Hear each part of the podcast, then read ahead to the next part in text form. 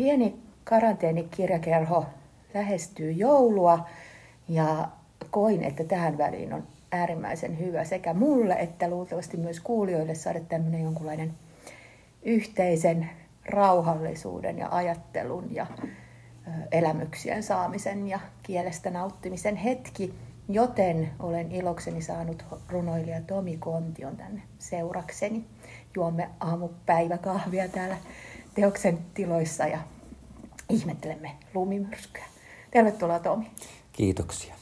Me keskustellaan pääasiassa uusimmasta runoteoksestasi Tunturin luokse rakkaan, joka, mutta myös varmaan niin kuin paljon sun urasta muuten tähän asti ja, ja sen monipuolisuudesta. Tämä on sun 30-vuotis juhlateos, eikä vaan runoilijana. Joo, tai ylipäänsä kirjailijana. Mm-hmm. 30 vuotta sitten ilmestyi Tanssisali taivaan alla ja, ja tota, sitä ennen olin kyllä voittanut J.H. Erkon novellikilpailun. Ja sitten se oli viisi vuotta aikaisemmin, mutta en mä nyt laske sitä mun urani mm. aluksi. Enkä mä lasken oikein silloin sitä Tanssisali taivaan allakaan kirjaa, koska tota mä, mä silloin jotenkin ajattelin, että pitää kirjoittaa kolme kirjaa, että uskaltaa sanoa itseään kirjailijaksi mm. ja kirjoittaa siihen vanhaan vero, vero tota, kaavakkeeseen ammatin kohdalle kirjailija. Että, että, että sen verran mä odotin, mutta, mutta sanotaan että nyt, että 30 vuotta ikään kuin kirjailijaura alusta. Että nythän sen voisi hyvin sanoa, että siitä se alkoi ja tähän se on tällä hetkellä öö, päätynyt. Tosin tämä nyt ei ole ihan viimeisen mm-hmm. ilmestynyt kirja, mutta toisiksi viimeisen. Sulla tuli tämmöistä tunturiaiheista kirjallisuutta tänä vuonna toinenkin teos, eli avaimelta nimeltänsä. Erämailla. Kyllä. Ja tosiaan näitä sun viimeisiä tekemisiä leimaa tällainen tunturissa olo. Miten sä oot sinne päätynyt? No mä päädyin sinne ihan yrittäessäni keksiä pojan kanssa ja miksei tyttärenkin kanssa tällaista yhteistekemistä. Ja kimmokkeena oli se, että me tai minä olin ollut Mondolehden, Mondolehden tota repparin tekijänä UKK-puistossa ja sitten sieltä palattua niin kerroin pojalle, kuinka maisemat oli hienot ja kuinka Luirojärven rannalla oli sauna, sauna, joka oli ehkä hienoin saunakokemus, mikä mulla oli ollut. Ja mä taisin kertoa näitä meidän kerrostalon, kerrostalon saunassa, jossa oli kuumat ja kuivat sähkösaunalöylyt, niin poika sanoi silloin pikkusena, että hänkin haluaa Luirojärven saunalle sitten tota, siitä lähti ensin kansallispuistot ja nyt me ollaan päädytty noille erämaa-alueille, eli mennään koko aika isommille selkosille. Joo, se on jotenkin hyvä motiivi tehdä asioita, haluaa olla pojan kanssa tai lapsensa kanssa. Joo, ja, joo, ja nähnyt sitten tietysti, että näinä vuosien aikana niin pojasta on ikään kuin kasvanut mies. Hän on nyt 15-vuotias teinipoika ja aloittaa lukion ensi, kevä, ää, ensi syksynä. Ja edelleen suunnitellaan tulevia matkoja. Haluan vielä tehdä sun kanssa. No tällä hetkellä vaikuttaa, että kyllä. Se on tota, jotenkin hyvä. Tässä tuli myös tällainen niin kuin käytännön vinkki kaikille kuulijoille, jotka miettii, kun nyt on niin paljon jotenkin semmoista huolipuhetta lasten kanssa ja miten ne saa irti kaikesta, Joo. kaikesta hälystä ja muusta. Niin niin, niin niillä voi ihan hyvin olla että just tällaisia haluja päästä hyvään saunaan. Niin, joo. Se, tota, ehkä se oli vain joku sattuma ja oikea hetki, että näin kävi. Että, ja poika oli vielä siinä, silloin, siinä iässä, että voi olla paljon vaikeampi yrittää houkutella mm. sitten jo teini-ikään tullutta nuorta lähtemään. Mutta tota, meillä se kävi sillä tavalla, että siitä tuli yhteinen harrastus. Ja, ja se on jatkunut ja, ja tota, monta muuta asiaa ollaan sen niiden reissujen aikana opittu ja syvennetty oppimista muun muassa linnuista ja tähti taivaasta ja revontulista ja, ja tota, savotta historiasta ja kullankaivun historiasta. Siis niin kuin ihan määrä, määräämättömän suuri määrä tuli informaatiota, joka kuulostaa varmaan niin kuin maalikosta aika ihmeelliseltä, että miten siellä erämaassa kulkeessa nyt niin kuin, mm. niin kuin ollaan yhtäkkiä tähtitieteen kanssa tekemisessä, mutta esimerkiksi yhdessä, yksi erämaa sisältää sellaisen Struven mittausketjun pisteen, joka on itse asiassa Unicefin suojelema ja, ja sen, sen pistejonon tarkoitus oli mitata maapallon muotoa, eli määritellä silloin 1700-1800-luvun taitteessa sitä, että onko maapallo navoiltaan litistynyt vai, vai venynyt niin kuin sitruuna. Ja, ja tota, näiden mittausten perusteella sitten, sitten vahvistettiin Newtonin teoria, että maapallo on todellakin navoiltaan litistynyt. Joo. Ellipsoidi. Se on super mielenkiintoista. Nyt niin kuin iskee sellainen eräkärpäinen tässä itse kullekin. Joo, siis siellä, no tärkein asia, mikä mulla ja pojalla erämaassa olemisessa on se, että siellä on todella irti kaikesta. Mm. Ja, ja tota, siellä irtoaa oikeastaan jollain tavalla omasta historiasta ja itsestänsäkin sillä minänä, koska on mm. osa sitä valtavaa suurta maisemaa. Ja, ja tota, vaikka siellä on tätä historiaa myös, niin kyllä siellä edelleen on niin paljon sitä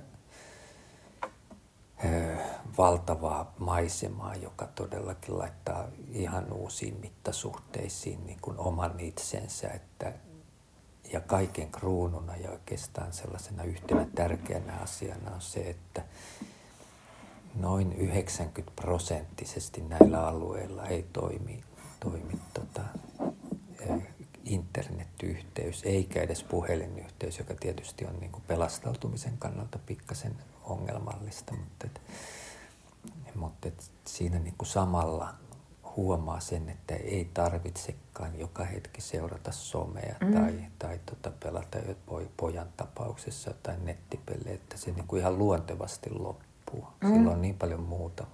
Tutkitaan punakuireja ja mitä muita lintuja sieltä sitten löytyykään ja yritetään sitten nähdä jotain, pongata jotain uusia lajeja. Tämä vaan yksi esimerkki. Niinpä. Tai kalastetaan tai jotain tämmöistä. Niinpä.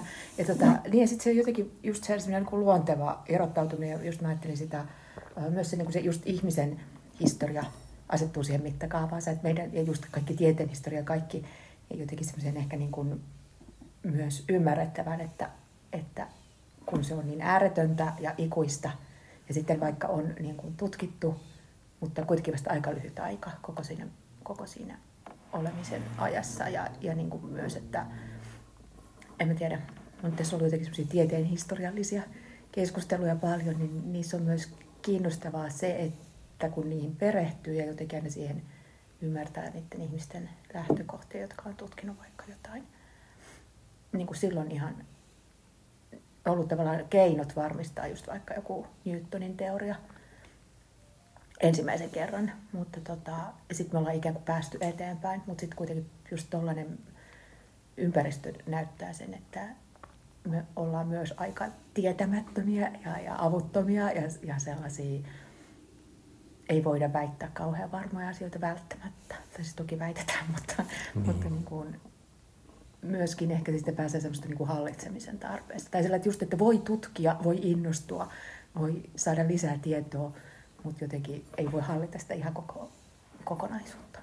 Ei voi, ja tota, tietysti siellä niin kuin sitten, me, jos mennään vähän niin kuin tieteen ulkopuolelle, niin sitten, sitten kun ne alueet, missä me liikutaan, on ikään kuin saamelaisten kulttuuri, mm. ympäristöä ja, ja tota, heille, heille se alue on sitten semmoinen, että he osaa lukea sitä ikään kuin luonnosta. Ja, no ei kaikki tietenkään, mutta niin kuin aika, aika moni, moni, moni jollakin tavalla lukee sitä ja silloin ei ikään kuin puhuta tieteestä, vaan kokemuksen luomasta niin kuin, ö, ymmärryksestä mm-hmm. suhteessa siihen ympäristöön. Että me ollaan niin kuin pojan kanssa ikään kuin vieraalla maalla ja kodittomina, mutta toisaalta se valtava maisema ja se luonto ja ne eläimet, ne ottaa meidät sinne vastaan. Ja säätilojen muutokset, joita kokenut siellä asuja pystyy ennustamaan, niin me, me olemme kyllä jonkun verran sitä oppineet tietämään, mitä tunturissa voi tapahtua. Siellä voi tapahtua hyvin paljon, mm-hmm. hyvin yhtäkkiä ja, ja tota, välillä aina soitoi Leinon Lapin kesä, jossa hän sanoi, että turvaisa on rinnetunturin. Se ei aina ole niin, turvaisa. Niin, se niinpä. joskus on, mutta tota, se on pahimmillaan semmoinen, että sieltä on päästä väkkiä karkuun, jos tulee vaikka ukon ilma. Eli se se tota, turvaisa rinne ei olekaan enää muuttuu turvaisa. Yhtäkkiä. Se muuttuu yhtäkkiä ja, ja tota, keli, keli saattaa muuttua lumisateeksi elokuussa ja tota, silloin pitää tietää oikeastaan mitä tehdä ja siinä se niin kuin luonnonlukutaito on kasvanut. kasvanut ja siihen ei oikeastaan tarvitse niinkään paljon tiedettä, vaan sitä, sitä niin kuin ymmärrystä, Ymmärrystä, siihen. joo. Joo, ja tota, ajattelin tässä, kun mä luin myös tota, sitä ä, erämailla-kirjaa ja tätä vähän niin kuin rinnakkain, niin, niin, niin sitten mietin myös sellaista, että, että sulla näkyy just se semmoinen ymmärrys ja se jotenkin sen koko maailman lukutaito niissä ja sellainen halu tulla jotenkin ym- sellaiseksi, joka ymmärtää niitä. Ja sitten toisaalta myös sen ymmärrys, että, että osa asioista ehkä pysyy sellaisena mysteereinä, tai, ja sekin Joo. on ihan ok. Mutta tota, jotenkin kun äh, miettii sellaista esimerkiksi eräkirjallisuuden klassikoita, jostain Jack Londonista alkaen, ja ehkä niinku muitakin, niin, ja sitten toisaalta sellaista just Lapin kesää, niin se mitä mä en sun runoista ja muista teksteistä saa just sitten, niin niistä puuttuu ikään kuin semmoinen just sellainen tietty kaiho tai sellainen, siellä, Lapi, siellä tunturissa kaikki olisi nyt niin kuin hyvin, että minä poloinen täältä kärsimästä niin. sinne. Semmoinen ehkä niin kuin leinofantasia tai joku nostalgia tai joku semmoinen halu just sinne niin kuin utopiaan Joo. tietyllä lailla. Tai sitten se sellainen, ehkä, mä en tiedä onko se niin paljon niissä eräkirjoissa itsessään vai onko se enemmän tulkinnallinen juttu, että tuntuu sitten, että se erämaa on niin kuin vihollinen ja se pitää voittaa ja ottaa haltuun ikään kuin. Niin nämä tällaiset traditiot loistavat poissaolollaan sun teoksista. Joo. Joo, saattaa olla, mutta kyllä jossain määrin mä kyllä sen erämaan ankaruuden ymmärrän, mutta mm. myös sitten toisaalta sen, sen, tota, sen vastaanottavuuden. Niin. Ja, ja oikeastaan just sillä tavalla, että siinä niin kuin posthumanismin henkeen niin huomaa, että, että tota, no ensinnäkin eläimet on tietysti siellä paljon kehittyneempiä mm. liikkujia kuin me, mutta että, että niin kuin se marginaaliin siirtyminen, siirtyminen ja niin kuin tavallaan ö, maisema imaisee meidät itseensä ja, ja tota, siihen sisältyy kipua ja onnen hetkiä. Ö, mä en niinkään tosiaan kyllä kirjoita sellaisesta kaipuusta sinne. Jonkunlainen kaipuu mulla tietysti aina mm. silloin tällöin on, on, mutta näihin kirjoihin mun mielestä sitä ei niin paljon tullut. Joo. tullut tota, vaan se on enemmänkin siellä olon ja läsnäolon kuvaamista Nimenomaan. ja sitten niitä muistoja, mitä se sitten Joo.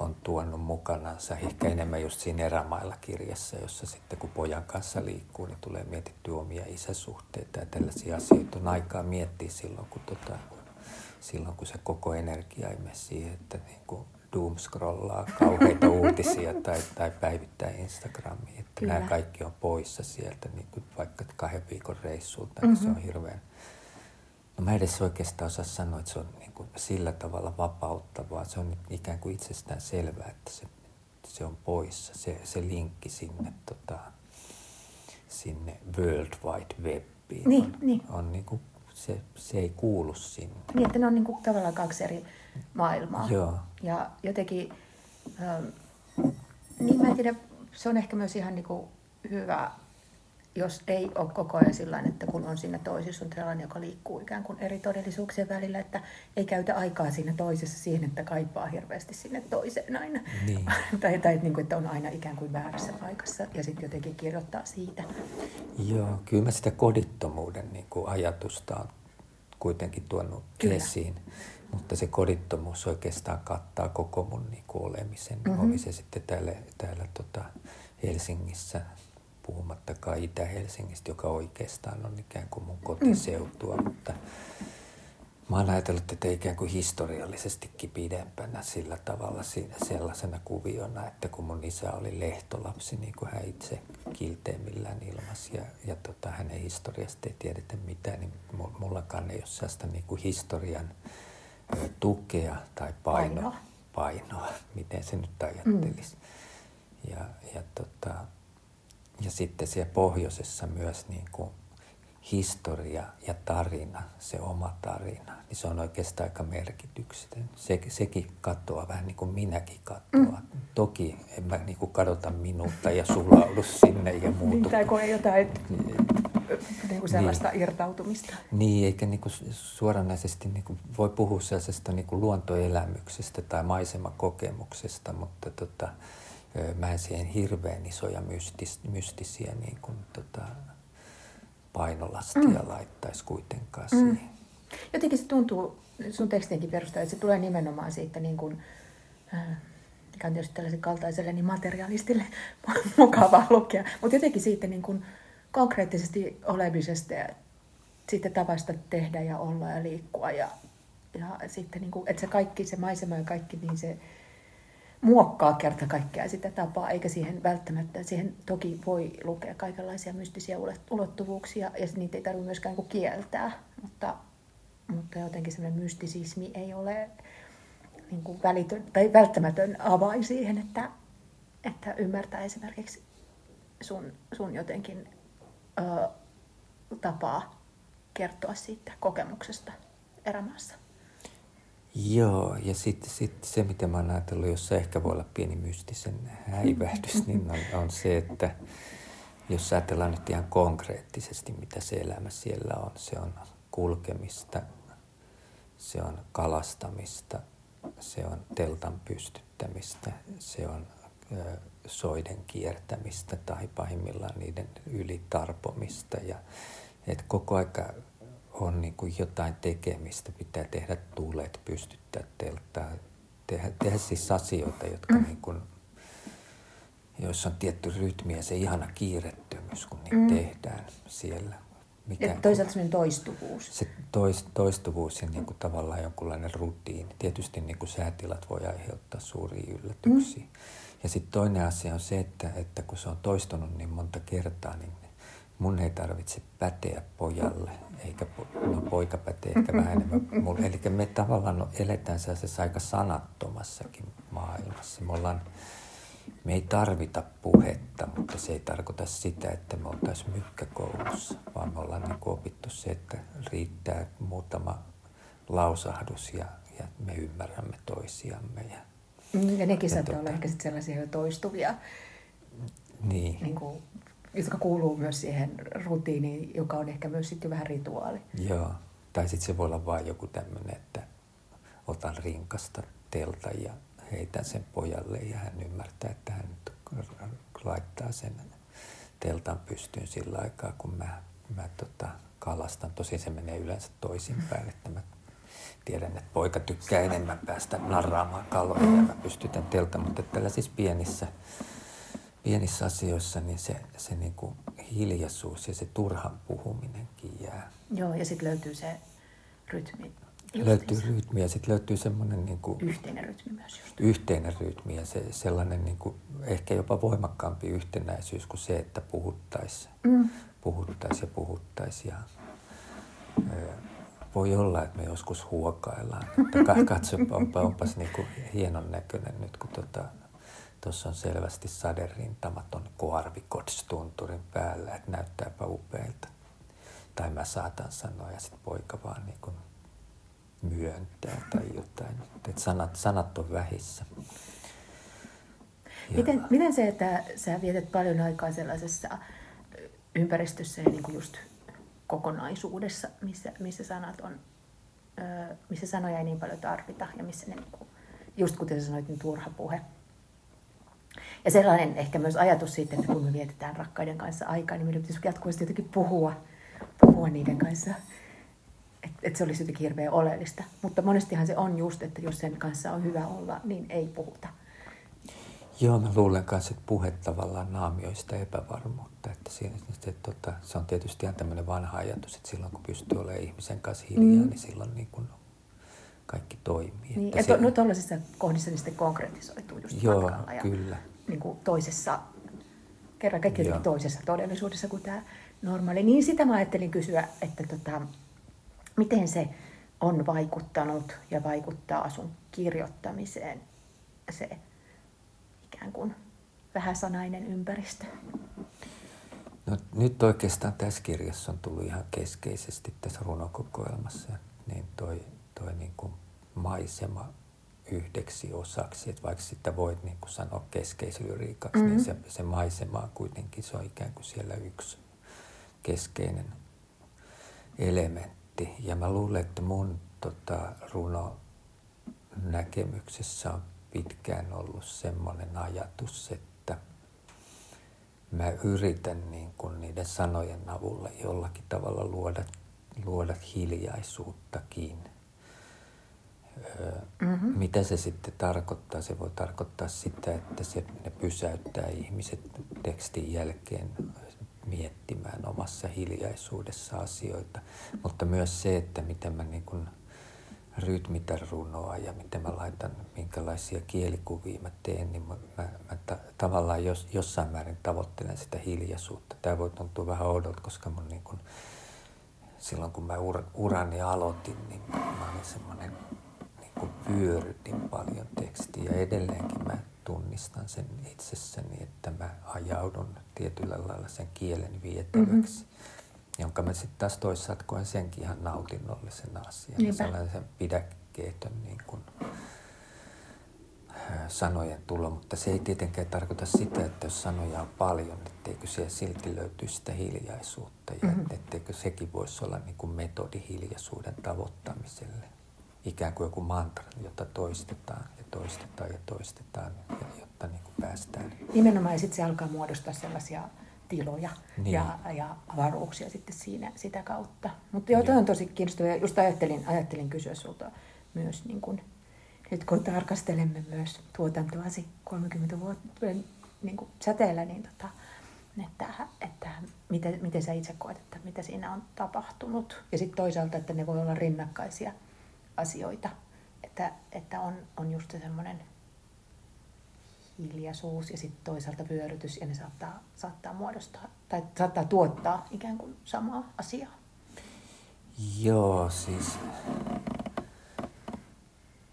voisi oikeastaan ajatella, että, että tota mun esikoiskokoelman jälkeen niin, niin mä aloin entistä enemmän ikään kuin luottaa itseeni myös kirjoittajana, että ekassa kokoelmassa mä olin silloin sen kustannustoimittaja Silja Hiidenheimon kanssa, joka oli hirveän innostunut teksteistä, niin, niin mä tar- tarvitsin aika paljon ikään kuin apua ja tukea. Mä olin epävarma kirjoittaja ja sitten toisaalta mä olin taas niin kuin ylettömän itsevarma. Kuin vain nuori runoilija voi niin, olla. Et, et, et, niin kuin, tietysti epävarma mä vien niin kuin tutisten käsikirjoituksen sinne, mutta, mutta sitten mulla oli niin kuin tekstejä, jo, jo, jotka soi tietyllä tavalla minussa. Ja sitten kun Silja sanoi, että otetaanpas tästä tämä rivi pois tai vaihdetaan sanajärjestystä, niin sitten mä olin niin kuin järkyttynyt, että niin kuin, ikään kuin sävel, sävel olisi hajotettu. Joo. Ja, ja tota, mä sitten pikkuhiljaa aloin ymmärtää vähän sitä ja niin kuin myöhemmin on sitten ikään kuin ajatellut, että Silja oli oikeastaan aika monessa kohdassa oikeassa. Mm-hmm. Mulla on ehkä niitä alkuperäisiä tekstejä. Mä muistan, että mä jossain vaiheessa, kun mä koottuja runoja kasasin, niin mä kattelin, että mitä kaikkea sellaista on niin ollut ylimääräistä. Ja sieltä samalla löytyi niitä alkuperäisiä tekstejä, niin, niin tota, en mä nyt suoraan väitä, että ne oli, olisikaan ollut parempia. Kyllä se kustannustoimittajan apu siinä oli mm. tarpeen, mutta se, oli, se oli huvittava sään nuoren miehen niin kuin se yksi reaktio, että tämän tämä runohan hajoaa rytmisesti tai niin. jotain tämmöistä. Niin, koska jos se on ollut sulle tavallaan niin jotenkin selvä se rytmi tai semmoinen, niin kuin, että sä kuulet sen niin. ja, ja tunnet sen luissasi, niin, Kyllä. niin sit se muuten asiasta innostuneen lukijan tuollainen voi olla järkyttävää. Niin, niin. ja sitten enkö minä mukaan ole paras asiantuntija niin, Niin. Mutta se on myös mielenkiintoista. Koetko että sitten niin kuin Siljan avulla niin miten tämä musiikkivertausta voi jatkaa.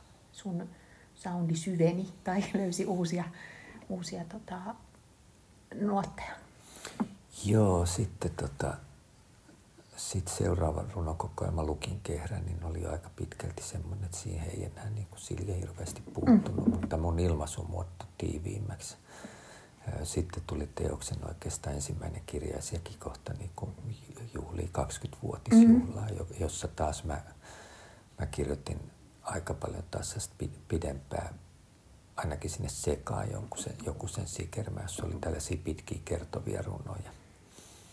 Ja, ja tota, kyllä mä oon ikään kuin joka kokoelman kohdalla ajatellut, että mä yritän löytää jonkun, joka on erilaista kuin aiemmin. Joo.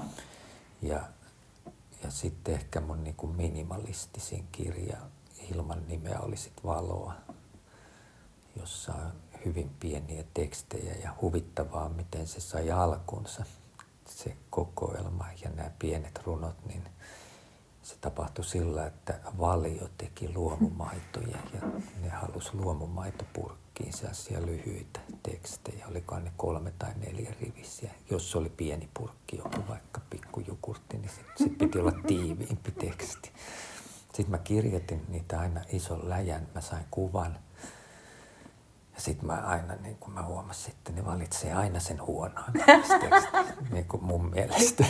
Se kaikkein simppeli niin, ja se, niin. että niin kuin, no, no, helpo, jo, helpoiten ymmärrettävä. Helpoiten ymmärrettävä, joka on ihan ymmärrettävää. Tietysti niin kuin, mä, mä niin kuin oikeastaan osasin odottaa sitä.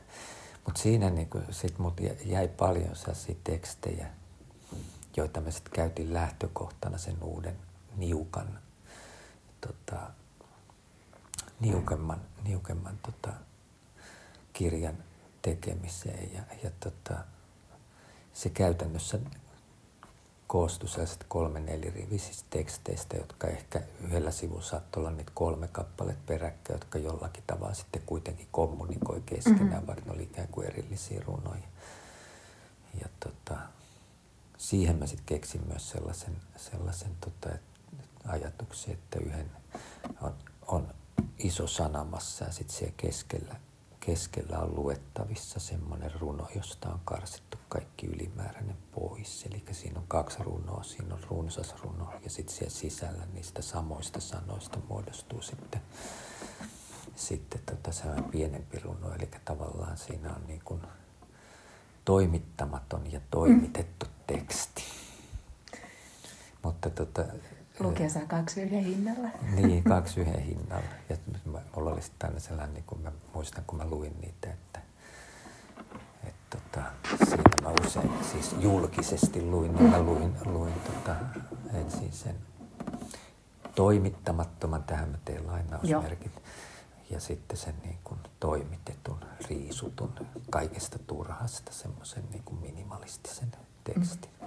Mutta on myös jotenkin ihana esimerkki siitä, että kuinka sulla elää just se, että jos, joskus varsinkin kun niin kuin toimittajat ja, ja media tykkää käyttää sellaisia yksinkertaistuksia, että jonkun tuotanto vaikka niin kuin siirtyy jatkuvasti riisutumpaan suuntaan tai jotain tämmöistä tapahtuu, mutta niin tuossakin näkyy se, että sulla elää jotenkin just se runsaus ja semmoinen vyörytys ja, ja sitten öö, jotenkin tiivis ja minimalistinen rinnakkain ja niiden välillä ei tarvitse valita välttämättä, vaan ne voi olla konkreettisesti yhtä, Joo. yhtä aikaa. Kyllä, ja sitten niinku ei, ei sit tavallaan niinku, mitä vaan mä kirjoitan, niin tota, öö, no mä en tiedä miten, miten, miten mulla on välillä sään tunne, että mä kirjoitan yhtä teosta, joka tota, saa aina sitten vähän eri muotoja. Mutta esimerkiksi sit, sitten tuli kokoelma Saattaa olla, jossa mä, mä tota, joka tavallaan lähti liikkeelle mun siskoni kuolemasta. Se oli vaan liikkeelle paneva voima. voima ja, tota, ja siinä mä sitten taas yritin ikään kuin palata sinne alkulähteelle, eli vähän niin kuin vyöryttää tekstiä enemmän. Ja tämä tämä on nyt taas sitten mun, mun ensimmäinen ajatus oli, kun mä tätä Tunturin luoksen rakkaan kirjaa aloin suunnitella, niin oli toki se maisemakokemus. Mm. Ja, ja tota se siellä, niin kun, siellä ikään kuin joutuminen minän ja itsen ulkopuolelle, mutta niin kun, mä oikeastaan halusin kokeilla, kuinka paljon parjattu nykyrunous, mm. johon mäkin itseni kuitenkin liitän, vaikka mä oon varmaan nyt nuorten runoilijoiden mielestä jo tota, visio on sama kuin mä olin silloin itse nuori mm. ja katselin tota, ja kuuntelin, kuuntelin vaikka Lassi Nummea, jota kyllä ihailinkin, niin, niin tota, en, en ole enää, mutta mä oon kuitenkin modernissa perinteessä jonkun verran postmodernissa, mitä se tarkoittaakaan. Ja, ja tota, mutta tässä mulla oli tavallaan niin se ajatus, että pystynkö mä sitten kuitenkin muodostamaan niin kuin selkeästi nykyaikaisen runouden edustajan, joka käyttää ensinnäkin maisemaa, joka on mm. varmaan monen mielestä hirveän kulunutta, kun mennään Lappiin, koska tämmöinen niin kuin Lappihulluus ja Lappi nostalgia ja kaikki tämmöinen niin voi olla sehän vieraannuttava asia. Mutta sitten mä ajattelin, että se on myös semmoinen, joka lähentää paljon ihmisiä. Ja, ja tässä on myös niin kuin rakkauden ja eron teemoja ja, ja niin kuin katsoa, että pystyykö ikään kuin kirjoittaa kirja, joka resonoi myös lukijassa, joka vieroksuu nykyrunoutta. Joo. Ja osittain, mä, mitä mä oon nyt jonkun verran kuullut ihmisiltä, niin, niin tota, jotka ei ehkä niin paljon luekaan runoja, että tota, tällaisia, että minä en yleensä lue niin, niin. runoja, niin. mutta... Mutta, mutta se on aina haistava, kiitos. Se, joo, joo, ja tota, se, Tämä ei tarkoita sitä, että mä olisin niin kuin yhtäkkiä muuttunut niin kuin joksikin helkuttelijaksi Eino Leinon tyyli. Sitä paitsi minun on pakko sanoa, että Eino Leino on mulle itse asiassa aika tärkeäkin, mm. tärkeäkin runoilija monessa mielessä. Mä, niin Eino Leinon runot soi paljon mun päässäni mm. ja, ja tota, mulla on oma mitallinen sen runon historia silloin, kun mä tein laulun tekstejä ja tällaista. Joo, mutta tuossa aikaisemmin kommentti ei ollut niin kuin dissata Leinoa, vaan ehkä enemmän semmoista, voi olla myös, mitä ei välttämättä ole niissä runoissa, mutta semmoinen pateettinen perinne myös niin kuin ikään kuin ymmärtää niitä ja lukea niitä ja lukea niihin ja käyttää niitä semmoisissa kaipuu- ja nostalgiatiloissa itse Niin, kukin. kyllä, joo. Et se on hyvin paljon myös siitä niin kuin jotenkin käytöstä kiinni. Niin, joo. Ja sitten sit se, että niinku saa, saa, sais, sais niinku tällaisen kautta tekstit resonoimaan, mm-hmm. että et niistä tulisi tulisi sellaisia tekstejä, että, että ne ei heti niin kuin kadottaisi tai niin kuin, tämä on liian vaikea. Tämähän on se yleisin kommentti, mikä keskimääräinen äh, ihminen, joka tarttuu runoon silloin tällöin, mm. jos tarttuu ollenkaan, mm. niin, niin kyllä mä, kyllä mä niin kuin olen yrittänyt tässä, tässä niin kuin tasapainoilla kuitenkaan myymättä itseäni. Voitaisiin kuunnella, miten sä oot sen tehnyt. Niin. Eli jos luet. No mä luen ehkä, joo, nyt kun on tästä puhe, niin mä ehkä luenkin tällaisen vähän y, niin kuin, sellaisen tekstin, jossa, joka tota, varmaan avautuu aika helposti. Mm-hmm.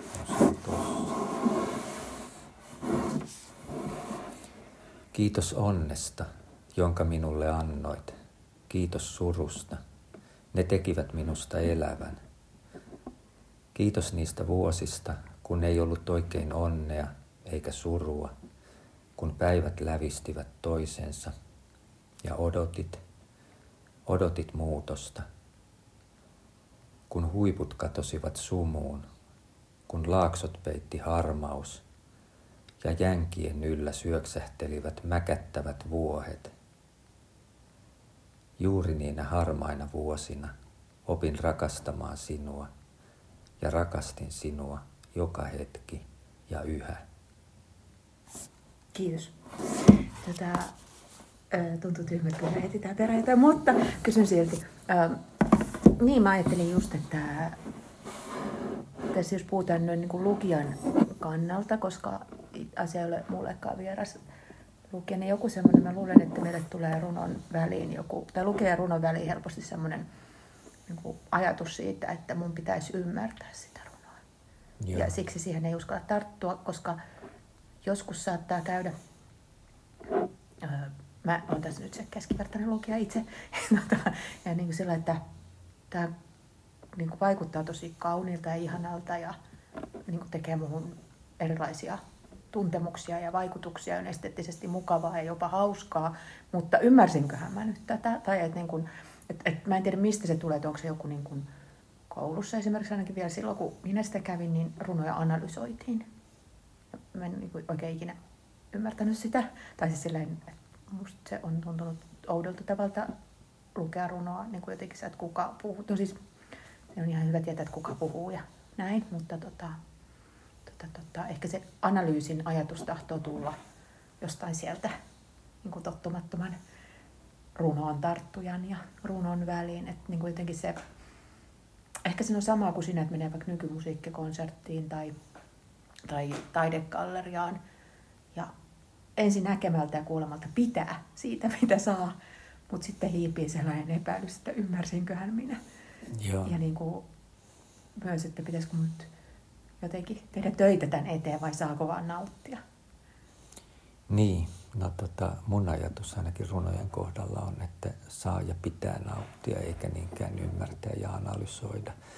Ja, ja tota, ehkä just se hiljaisuus, mistä mä puhuin, niin on, on myös sitä hiljaisuutta, joka sitten ö, on se alusta, missä se lukijan, lukijan omat mielikuvat tulee ja se mielihyvä ehkä pelkästään sanojen rytmistä mm-hmm. tai No joku voi saada mielihyvää. Tuossakin oli niin kielikuva, jos puhutaan taivaalla mäkättävistä mm. vuohista, niin, niin jollekin se voi mennä ihan, että mit, mit, mitä ihmettä, miksi siellä taivaalla nyt ne vuohet mäkättää. Mutta kysehän on taivaan vuohi mm. nimisestä linnusta, joka päästää tota, soidin aikaan ö, mäkättävää ääntä, ei tosin suustaan, vaan siivet resonoi sillä tavalla.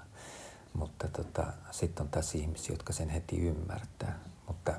Ymmärsi tai ei, niin, niin ö, taivaalla olevat mäkättävät vuohet saattaa taas jossakin herättää niin kuin ihan erilaisia kiehtovia mielikuvia. Kyllä. Ja vaikka he niin kuin, ö, eivät niin kuin ymmärrä sitä, mitä mä olen kirjoittaessani siihen ajatellut, eli kyse on taivaan vuohista. Kyllä mm. mä nyt tarkoituksella olen kirjoittanut se vähän sillä hämäräksi, niin se ei niin kuin huononna he, tai niin kuin tee heidän niin kuin elämyksestä yhtään sen huonompaa ja heikompaa. Eli runo, runo saa mun mielestä elää ja sen pitääkin elää jokaisessa lukijassa eri tavalla ja resonoida eri tavalla, niin ihan niin kuin ne taivaanvuohen siivet. siivet, siivet, kun se syöksähtelee siellä. Kyllä, ja toi on hyvä esimerkki runo just siihen, että se äh, alkaa jotenkin hämäävän tutunoloisesti tai sillä lailla, että, että aha, ymmärrän, rakkaudesta puhutaan ja, ja, ja niin kuin erosta.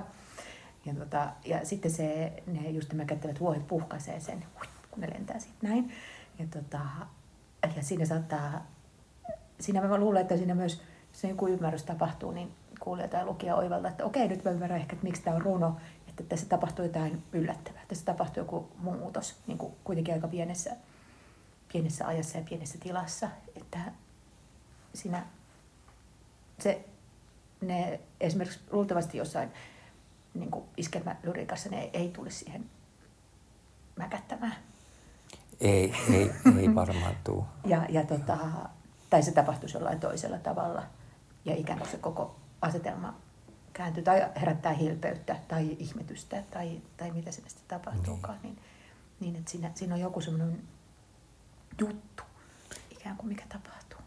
Joo, kyllä. Joo, tuossahan tapahtui sitten tietysti sen alun jälkeen se muutos siinä, että sitten todella siirryttiin siihen maisemaan Kyllä. taas, eli se maisemakin tuli läsnä, läsnä siihen. Ja, ja ma, jolla... Joo, ja kuinka ne siirtymät, tai kuinka se tapahtuminen tapahtuu niin kuin ihan yhden, yksi, yhden sanan kohdalla tai sisässä tai, tai lauseen sisässä, että, että mun mielestä sä oot onnistunut siinä, mitä lähdit tavoittelemaan, että ikään kuin, niin kuin just semmoisen modernismista ponnistavan nykyrunon ja sitten sen, mä luulen, että kuitenkin aika monelle suomalaiselle sellaisen tosi ymmärrettävän fiiliksen, joka varmaan uinuu monen, monen urbaanin nykysielunken niin, kyllä. sisässä. Niin, niin tota se, löytyy. Ja sitten plus se sitten kuvaamasi ö, tunne on varmaan lähes kaikille tuttu.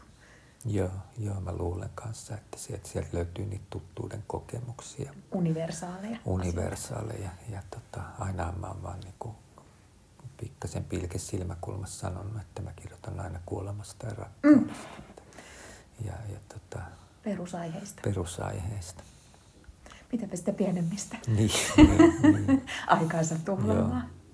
Tota, miten sä, kun tuossa just vilkuilin, kun tuotantosi on laaja ja tosiaan runokirjojen lisäksi esimerkiksi paljon lastenkirjallisuutta.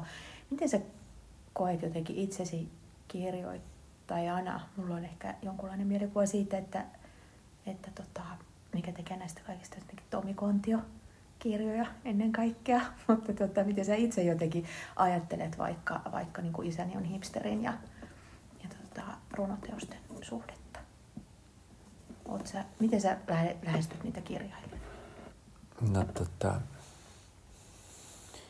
kyllä siinä tietysti on jonkunlainen ennakko-oletus, että kenelle kirjoittaa. Silloin kun mä kirjoitan hipsterikirjaa, niin joka, jonka mä ikään kuin tiedän suuntaavani tietyn ikäisille. Mm-hmm. Mutta, mutta kyllä siellä näkyy ne samat Tomi Kontio-teemat, eli siinäkin on kuolema ja rakkaus. Ja, ja tota, niin kuin mun lastenkirjassa usein on tämmöinen, tämmöinen niin kuin, erilaisten, erilaisuuden hyväksyminen ja siis, jotka sitten heijastaa varmaan sitä mun yleisempää arvomaailmaa mm-hmm. ja, ja sitä, että mä haluan ikään kuin välittää kirjojen kautta myös nuorille ja lapsille sitä, että varsinkin näin vaikeina aikoina, niin, niin tota empatia ja, ja tota, toisten auttamisen tematiikka, niin varsinkin sitten noissa koiran nimeltään kissakuvakirjoissa, jossa tota, erilaiset erikoiset ja ikään kuin syrjäytyneet mm. olennot, ihmiset ja eläimet, niin, niin tota, tarjoaa tavallaan sitä, mikä ihmisyydessä on tärkeintä. Jos ajatellaan, että me halutaan säilyä ihmisenä, niin meidän on varjeltava kaikkia toisiamme. Meidän on pyrittävä pyrittävä tota, hyvään ja estämään sotia ja estämään luontokatoa. Ja, ja tota, tämä on sitä niin kuin yle, yleistä välittämisen teemaa, joka sitten niin kuin heijastaa mun arvomaailmaa. Mm-hmm. Ja, ja sitten on kaipauksen teemat, että hipsterikirjassakin oli hyvin vahvana se, että, että siinä sekä isä että poika kaipas, kaipas tota, äitiä ja vaimoa ja, ja tota, tämmöiset, tämmöiset niin kuin asiat. Tietysti ne tulee monen muunkin kirjailijan kohdalla esille, mutta mulla ne on aika, aika tiiviisti kiinni Joo. kaikissa kirjoissa. Joo.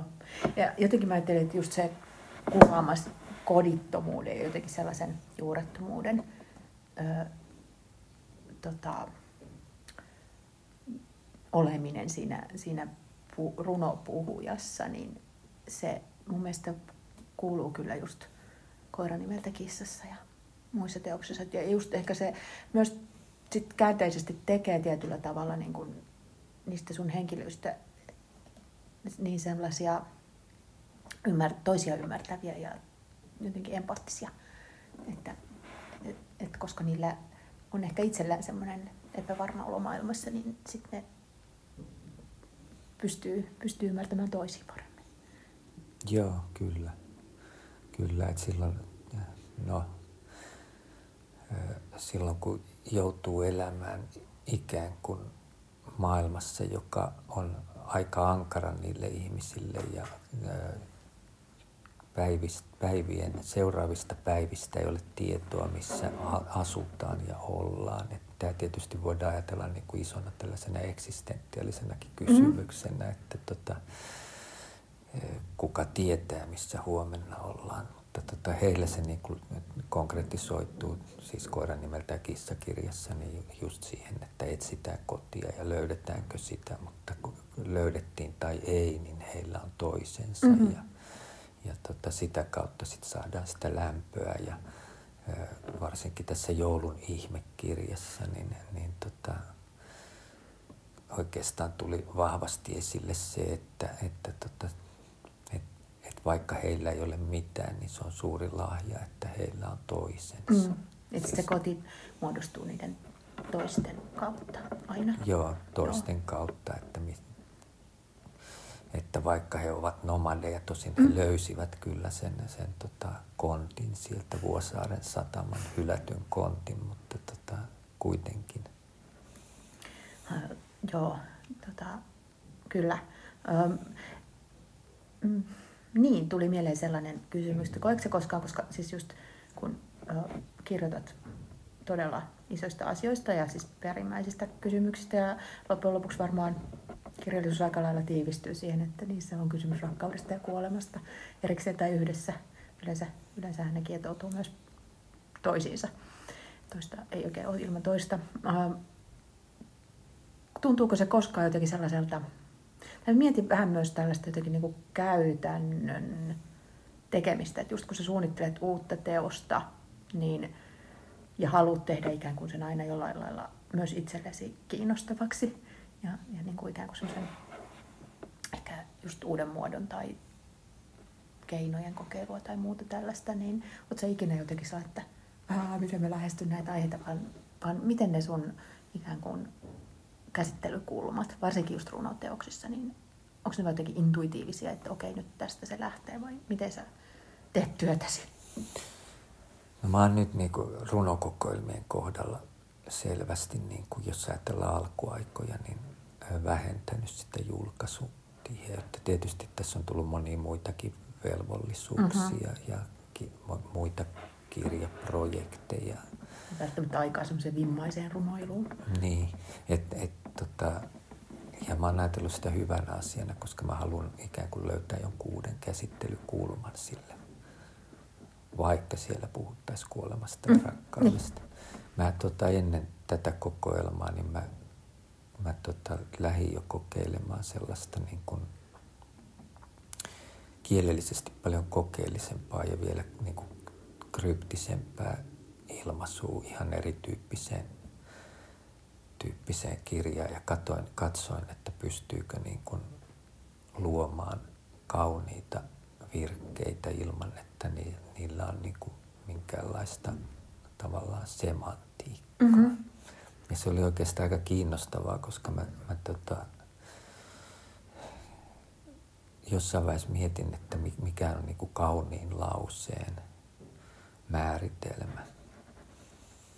Että et syntyykö se tiettyjen äänteiden ja vokaalien ja, ja joidenkin konsonanttien helinästä vai kuinka paljon siihen vaikuttaa se sisältö. Mm. Eli ihmisiä koskettaa hirveän voimakkaasti, jos joku sanoo vaikka, että minä kaipaan sinua. Mm. Se, on, se on kauhean kauniisti sanottu. Mutta pystyykö niinku pystyykö niin kuin irrottamaan täysin tuosta merkityksestä ja saada semmoinen kielellinen ilmaisu, että se ikään kuin soi kauniisti ilman, että se merkitsee Kaunista asiaa. Mutta mä en tiedä, miten se... No, kuolemahan on asia, joka, tota, jota ei oikeastaan voi sanallistaa. Mm. Ja silloin niin kuin se ainakin sopisi kuoleman ja miksei rakkaudenkin, koska niin kuin ihmiset oikeastaan aika onnettomia rakkaudessa. Mm. Ne, ne, Rakkaudesta puhuminen on aika banaalia. Se on aika banaalia, mutta, tota, mutta Mä en oikein vielä löytänyt ratkaisua, miten se voisi mennä, mutta joka tapauksessa niin tämä on yksi sellainen projekti, mitä mä oon ajatellut kehitellä. Mm-hmm. Ja, ja tota, mä tiedän, että jotkut on jossain määrin onnistunut siinä, niin kuin vanhemmatkin runoilijat. Esimerkiksi Raakke Liehu parhaimmillaan niin osasi sen niin kuin runon hajottaa sellaiseksi, että siinä näkyy kuitenkin rakkaus niin Jumalaan kuin toisiin mm. ihmisiinkin. Ja siitä huolimatta se oli kielellisesti niin kuin hyvin kiehtova ja haastava. Joo. Tai siis monet, monet tota, oliko se nyt Readymadein jälkeen tulleet kokoelmat. Että, tota, että se ei sinällään ole mahdoton, mutta mä mietin, että kuinka pitkälle sen voi hajottaa ilman, että siitä tulee sitten ihan nonsenssia. Mm. Toki runoudessa voi olla myös ihan niin kuin niin, mutta jos ei se ole se tavoite, niin, niin. niin, niin tota, just, että mikä se on se jonkunlainen kultainen piste, missä... Joo, ja että, että tietysti siellä varmaan on ja olikin näissä kokeiluissa, niin oli myös ihan sanoja, jotka, että ettei se ole niin kuin vaan, että, että niin kuin vaan ei... No se, äänteitä peräkkäin. Äänteitä niin. peräkkäin, että, että tota, jotain sellaisia, jotka ikään kuin ohjaa sitten sitä äänteiden virtaa. Joo. Tota, kuinka...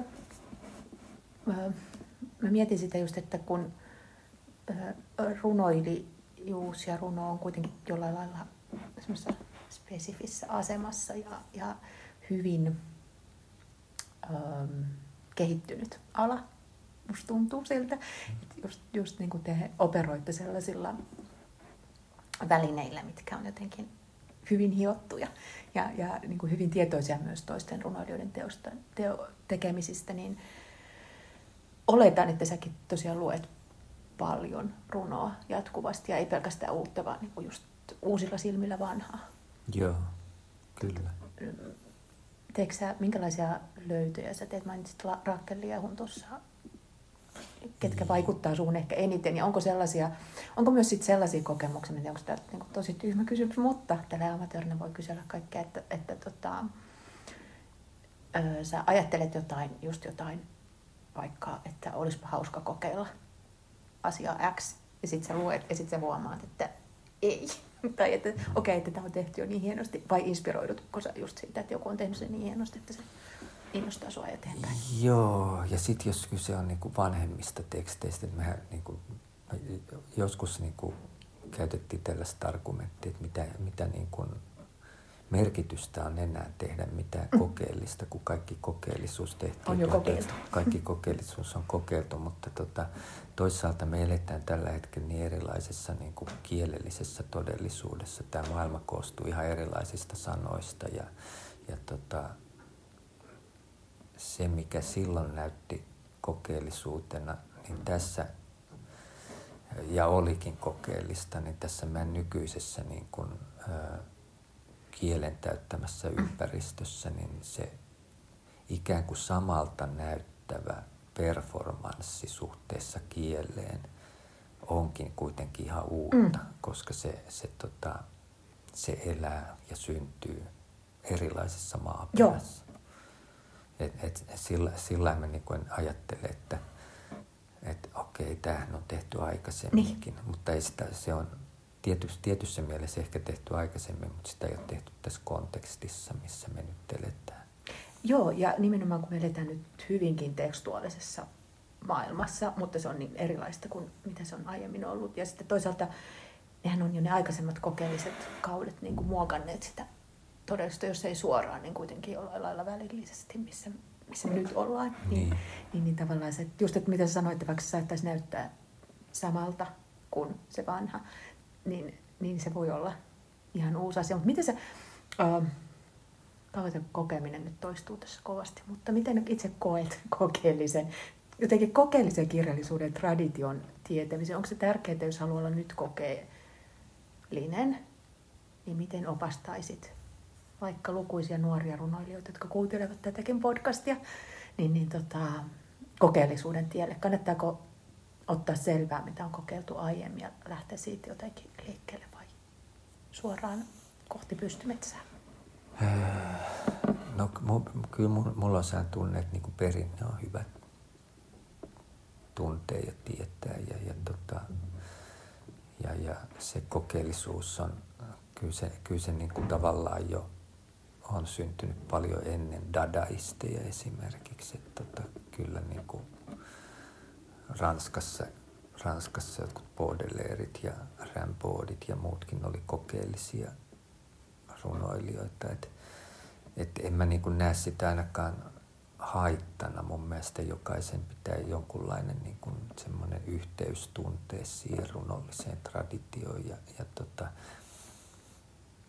sitten sen, sen kautta sit miettiä, että nythän me tosiaan, niin kuin tuossa oli jo puhe, että eletään niin, niin voimakkaasti teksti- ja kuva pohjaisessa maailmassa. Ja, et, et, ja se